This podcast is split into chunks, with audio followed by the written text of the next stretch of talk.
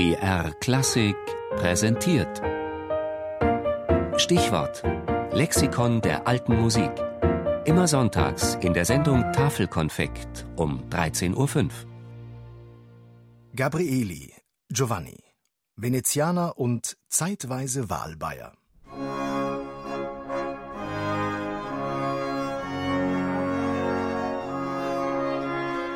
Ja, Gabrieli, ihr unsterblichen Götter, welch ein Mann war der.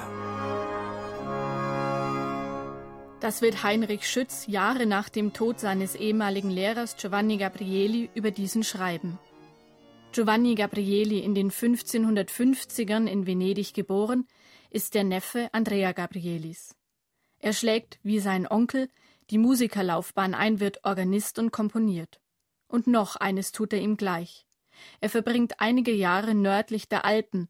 Dort ist er Mitglied der Münchner Hofkapelle unter der Leitung von Orlando di Lasso. Bleiben wird er dort aber nicht sehr lange. Es zieht ihn zurück nach Venedig, wo er gemeinsam mit einigen anderen Komponisten das Ende der Renaissance und den Anfang des Barock einleiten wird. 1584 wird Gabrieli Organist an San Marco. Diese Stelle wird er bis zu seinem Tod 1612 behalten. Er ist somit Nachfolger von Claudio Merulo und Adrian Villard.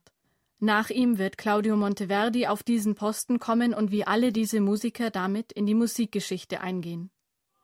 Die Tätigkeit an San Marco wird nicht die einzige bleiben, auch in anderen Kirchen wird er seine Werke aufführen.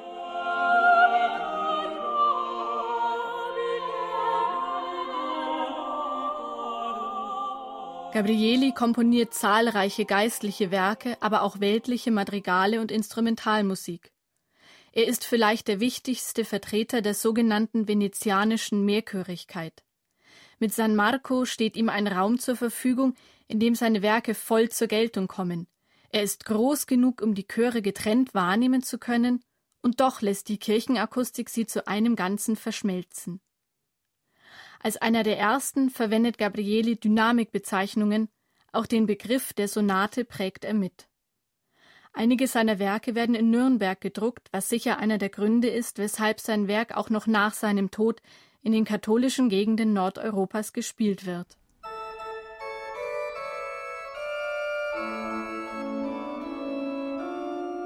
Gabrieli war einer der meistgeachteten Musiker. So sehr, dass all die Virtuosen aus verschiedenen Städten zu ihm eilten, um seinem Klang zu lauschen. Schreibt ein zeitgenössischer Chronist. Der Ruhm Gabrielis ist so groß, dass etliche junge Musiker aus anderen Ländern nach Venedig reisen, um bei ihm Unterricht zu nehmen. So zählen einige Dänen zu seinem Schülerkreis, wie auch Heinrich Schütz. Schütz ist einer der letzten Schüler und Gabrieli soll ihm auf dem Sterbebett einen kostbaren Ring vermacht haben. Später wird Schütz über seine Zeit in Italien schreiben Es kam mir zu, nach Italien zu gehen und daselbst mich in jene Woge zu stürzen, die ganz Italien mit ihrem Rauschen ziert, welches mehr als allem anderen der himmlischen Harmonie gleichkommt und die der hochberühmte Gabrieli ist, der mich am Gold seiner Ufer teilhaben ließ.